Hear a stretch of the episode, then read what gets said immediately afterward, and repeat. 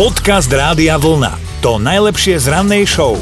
Dnes teda zistujeme, že na aké netradičné miesta ste zobrali vaše deti, možno malé, veľké, všelijaké. A teda rozpísali ste sa na našom Facebooku.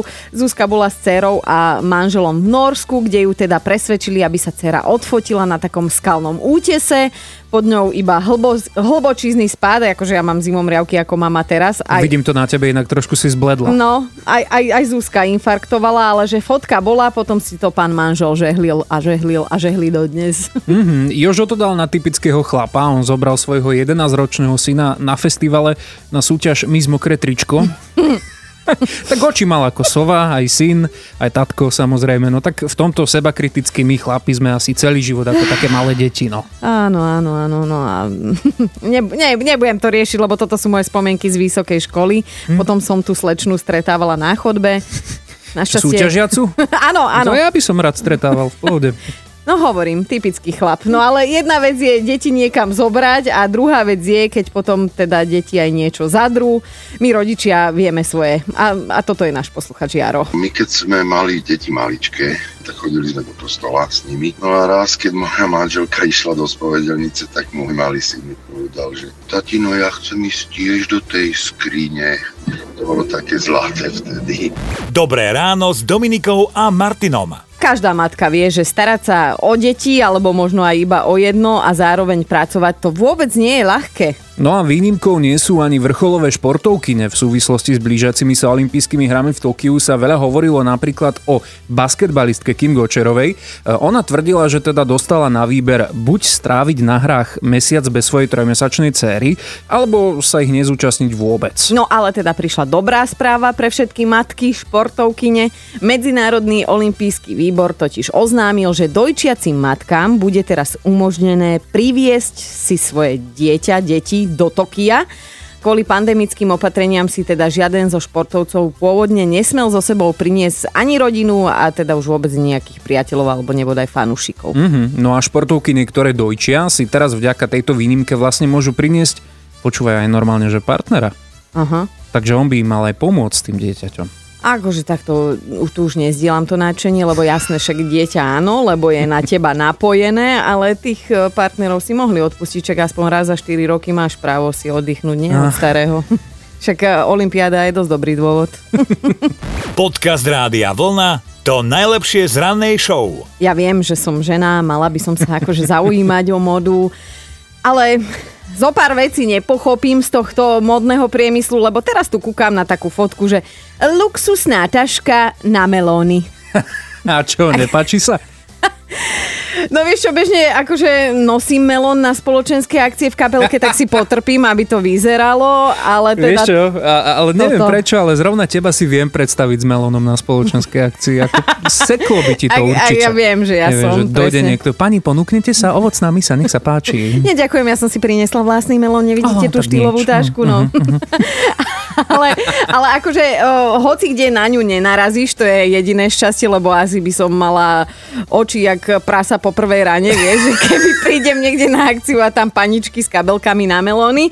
No dobré, ale však dajme aj na vážno, tak dámy náhodou, ak by ste chceli tášku na melóny, naozaj krásny dizajnový kúsok, tak pochádza to od známeho japonského dizajnera Tsuchiu Kabana a melón do nej padne naozaj ako uliatý, ale musí byť teda taký menší, asi kilový. Hej, také iba Bčka, Dčka to už nezoberie. Dobré ráno s Dominikou a Martinom. A už sme si zvykli na kadejaké referenda a petície, ale Angličania to teraz podľa mňa trošku prepiskli, nie? No, vo veľkom totiž podpisujú petíciu za opakovanie finálového zápasu Eura proti Taliansku. Rozhodca vraj bol podľa nich zaujatý. Mm-hmm. Akože dovysvetľujem pre nás podobne športových neznabohov, ako som ja, že teda Euro to sú akože tie majstrovstva Európy vo futbale, hej, a rozhodca je ten v tom pasikávom. V rúžovom bol. V ru- čo? Rúžový ja, dres, to nová doba, hej, dres, tak v no. rúžovom drese bol teraz. 2021, vieš. Uh-huh, uh-huh, no, a, čo, a čo s tou petíciou? No však vidíš, to som chcel vlastne, že už takmer 130 tisíc ľudí ju podpísalo, tak akože celkom dobré číslo, nie? Ale upokojíme všetkých rozvášnených talianských fanúšikov, lebo že teda žiadne opakované finále sa konať nebude, aj keby sa na hlavu postavili, aj keby tých podpisov bolo, ja neviem, že milión tak e, Angličania si musia počkať na ďalšie majstrovstvá, tak toto bude a, nejak ináč už navždy. Podcast Rádia Vlna to najlepšie z rannej show. No čo si budeme klamať, keď musíš, tak musíš a myslím si, že túto ošemetnú situáciu sme si už zažili asi všetci v našich životoch. Veru je to tak a dobre sme sa pobavili teraz aj na novom prípade Vlamača, ktorý v noci vtrhol do bytu mladej ženy v Anglicku, čo by mm. teda naprvu mohlo znieť nepríjemne a nebezpečne, lenže on tam nevnikol s nejakým úmyslom kradnúť alebo robiť niečo nekalé. On potreboval vykonať iba takú jednu malú vlastne veľkú, neodkladnú vec. No skrátka, chalaniskovi sa strašne chcelo na vecko a celý ten popis prípadu znie ako z bečkovej komédie, lebo muž mal e, aj komplica, ktorý ho čakal vonku. Pani majiteľka domu spala pohodlne na gauči pri telke, zrazu ju zobudil zvuk splachovača na vecku, hej a hneď na to videla, ako po schodoch zbehol neznámy chlapík a utiekol cez odomknuté predné dvere. Kokos, ale to už akú krízu musel chudák mať, vieš, že zober si, že jediné riešenie na svete videl v tom, že niekomu cudziemu vpáli do bytu a tam sa, no, Akože ja, ja som úplne vcítená do, te, do tejto situácie, ale vidíš, ako rýchlo prišiel, tak aj ušiel, ja. ostal po ňom iba suvenír v kúpelke a vraj teda aj po majiteľke na gauči. Dobré ráno s Dominikou a Martinom. Mňa dnes zaujímajú všetky vaše príbehy z miest, kam ste možno zobrali vaše deti, ešte malé deti.